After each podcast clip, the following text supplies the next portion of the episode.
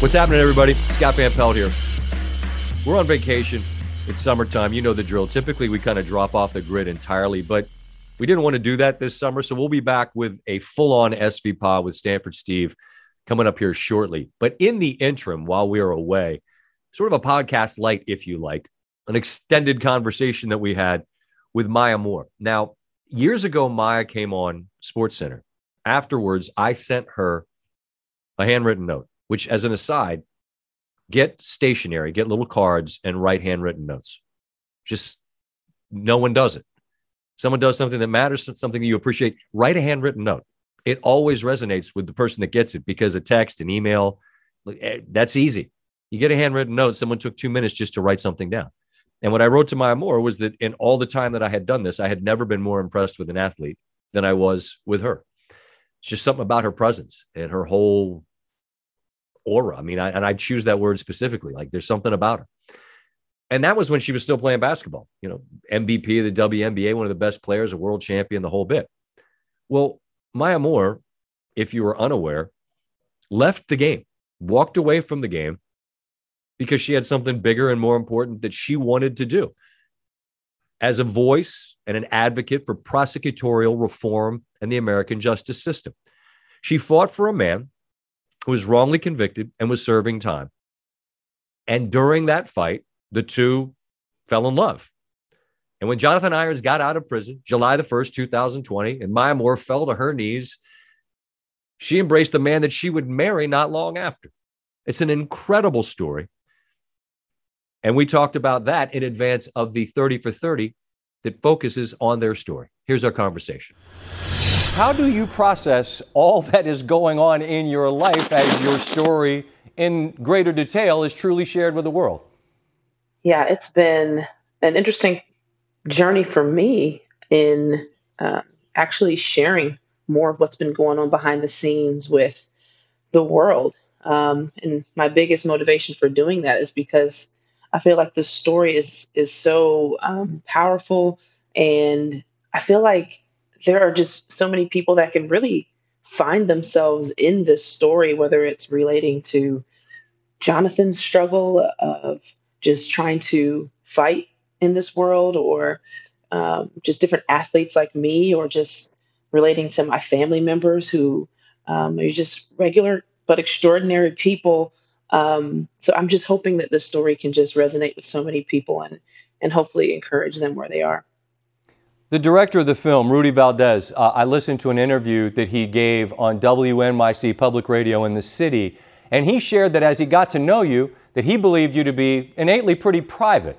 And so sharing Maya greater details of, you know, the Cliffs Notes people know. Basketball star walks away from the game for a while, tries to help free a man wrongfully convicted. They fall in love, get married. Like there's a Hollywood element to it, but there's there's a lot more to it than that. And and ultimately, how did you find I don't know courage, strength, whatever, to decide I want people to know the the whole of this?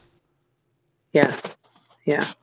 Well, like you said, Scott, I think a lot of people naturally are going to see me in my limited uh, my my limited shots of being a basketball player, but people that know me and, and now more people are going to find out that I I care a lot about things that are bigger than basketball, mm-hmm. and so getting an opportunity to share things that are bigger than basketball excites me. Uh, so I, I, love truth. I love um, telling people stories of truth and this is a an extraordinary opportunity to do that. So we took the time, we took the energy, we took the emotional energy that it that it took to really just uh, tell this story well, so that people could really see the things that matter most. Maya, if it were a Hollywood script, it would focus on the basketball star, and then would focus on a man wrongly convicted and the fight to free him, and there'd be a powerful court scene, and then a judge would slam down a gavel, and there'd be cheering, and he'd walk out of jail, and everyone would say, Hooray! But this wasn't Hollywood, this was real life. And I just wonder, mm-hmm. as best as you could explain, uh, how much energy uh, and, and just faith it took in the, in the midst of all the procedural and the tonnage of legalese that, that had to mm-hmm. happen mm-hmm. for that moment on July the 1st, July 20th, uh, 20, when he walked out and you fell to your knees. I mean, how much strength does it take? Yeah. Yeah. I don't know if we can put that into a number. Um, it's been such a long journey. Um, all I can say is it takes multiple sources of strength. Um, as you'll see as you as you watch the film and as you you you get to know us, the foundation of our faith and our the foundation of our strength is our life in Christ and, and just our our journey in trying to um, be and, and, and follow the Lord. Um, and there's no question that that is the the source and the thread woven throughout the strength of this story. And then you've got family. You've got I've got the strength of my family, um, and then our community, uh, the strength of our community, and people who just care. They see they see suffering and they want to do something, and then they actually do something within their power. Um, and then you got Jonathan and I, and the strength that we gave each other and continue to give each other um, because this was a 15 plus year battle. And what we're trying to do is, is sum up over almost two decades of journey and struggle and, and, and clawing and researching and writing and praying and fighting and scrapping into a documentary. So it's uh it's it's it's it's it's it's there though. You can you can hopefully feel it when you watch. We start our show every night with something called the best thing I saw today. And last July the 1st, we started with the video of, of him walking out to you and you, you dropped to your knees. And over the weekend in the ESPY speech, you talked about something, I, I didn't know if it was going to be too personal to ask, but when you talked about love when it's hard, right? Uh, we don't get to mm-hmm. choose who we're going to fall in love with. This is. Uh, your heart led you to this man and, and your fight made you guys fall in love. I, I, assume I shouldn't make that assumption, but anyway, you fall in love. And now here he is. He's free. And all that's gone into this moment is you face to face with him and he's free. How do you best explain, Maya, what one feels in that moment? Ooh, um, relief, I think, because one of the aspects that gets overlooked when someone is, you know, in prison, um, and there's all sorts of people uh, in prison from from with different stories, but Jonathan's is kind of the worst of the worst with a wrongful conviction of a of a kid um, having to grow up with that with that struggle, and so.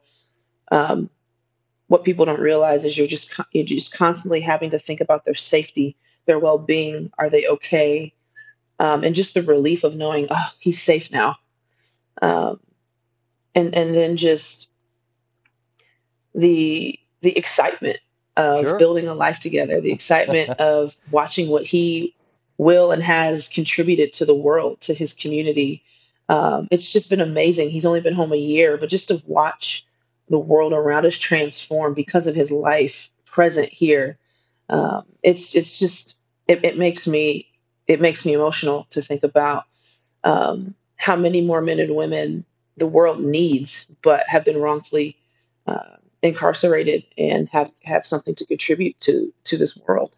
That's what I was struck by, Maya, as I was trying to piece together how you and Jonathan ended up in one another's orbit. Your godfather's father, right? A prison chaplain met Jonathan there and was instructing him on singing in the choir, and and and, and they they connected, and how you end up helping his fight and how you end up in his life and vice versa. How random that feels, and yet, mm-hmm. I, like you, I, I, have faith. I don't believe that that's an accident. I just wonder how often you've reflected on that. Mm-hmm. mm-hmm. Yeah, it is. That's one of the things that blows my mind, even looking back on the story of how just authentic this this story was. My my godmom's dad, okay, um, had been doing prison ministry forever, and and he had gotten out of it, and then a chaplain at the prison, you know, asked him to come back and to serve, and he said, "Let me pray about it, because you know I'm not really feeling it right now." But he did. He felt like the Lord was calling him back to serve in the prison through this choir program. And then that's how he met Jonathan. Jonathan was in that choir program when he was about 19 years old, only a couple of years into his wrongful conviction, just a young man. And we call my great uncle, we call him Papa. Papa just started pouring into Jonathan, just taking an interest in him, just in the potential that he had, and just started shepherding him. And Jonathan just became a became a part of our family after, especially after learning the, the details of his case. We just got really concerned, and um, my got my godparents started to investigate on their own, and um, I learned about his story through their involvement in his life because I'm involved in their life. And this is where, if it's none of my business, please say it's none of your business, Scott. But I, you you fall in love throughout this process, and you know I, I just wonder, love when it's hard. You don't even know Maya if you ever get the chance to be together, right? And that's where we have to walk on, you know, and on faith. I just I wonder what when it was dark, how, what what you leaned into, what what what truth you found in that time. Yeah, it's it's incredible.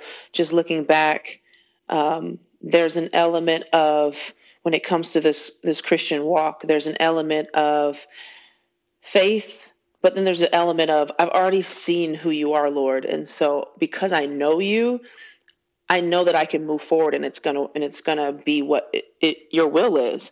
And mm-hmm. so both Jonathan and I have a walk with the Lord, and so we were we were walking together as friends just trying to go through this life and it was becoming clearer and clearer that the lord was weaving weaving our hearts together.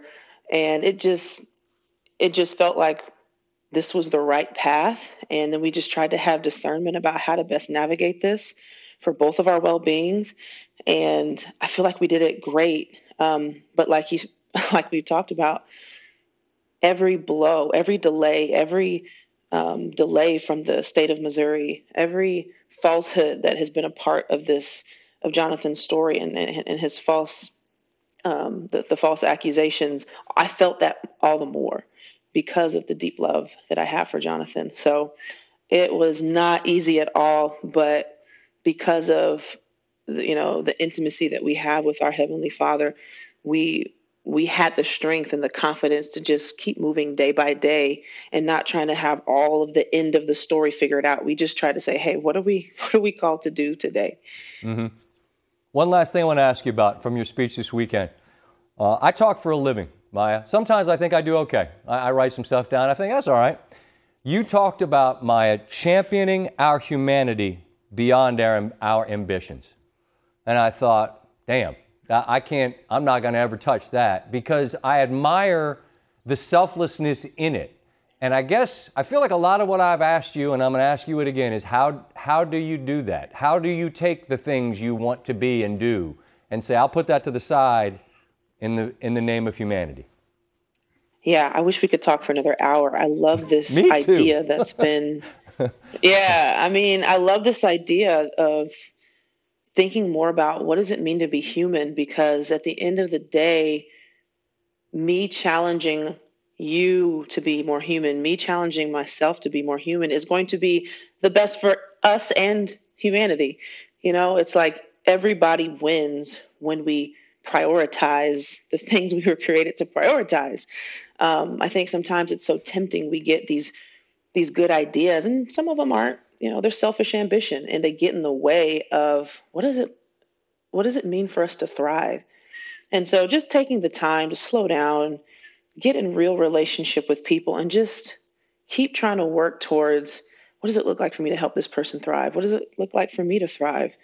And um, it, it's just gonna it's gonna lead to life for for us and especially those who are most vulnerable in our in our communities and the the treasures that we're missing out on by not uh, leaning into humanizing each other um, because we we're so busy trying to build something that won't last. Greatest compliment I can pay you, Maya, is that when I first met you, I was really hoping you'd play basketball again, and now I don't care. Uh, if you do, that's great. and if you and if you don't, I know that whatever you'll do is is uh, is humanity beyond your ambitions and what others might wish for you. You are a, a woman of uncommon substance and character, and I, uh, I'm just grateful for your time, and I wish you and Jonathan a great love and joy along your way. Thanks so much, Scott. I Always love talking to you. Again, for more details on the conversation that Maya and I were having about all of what goes into this story, it's the feature in a 30 for 30 called Breakaway. Remarkable woman, remarkable story. And as I told her at the end, I don't care if she ever plays basketball again, because whatever it is she's doing, I'll be rooting for. She's an amazing, amazing woman. And we appreciated her time and yours as well. Back with more SV Pod later this summer. Y'all be good. Stay safe.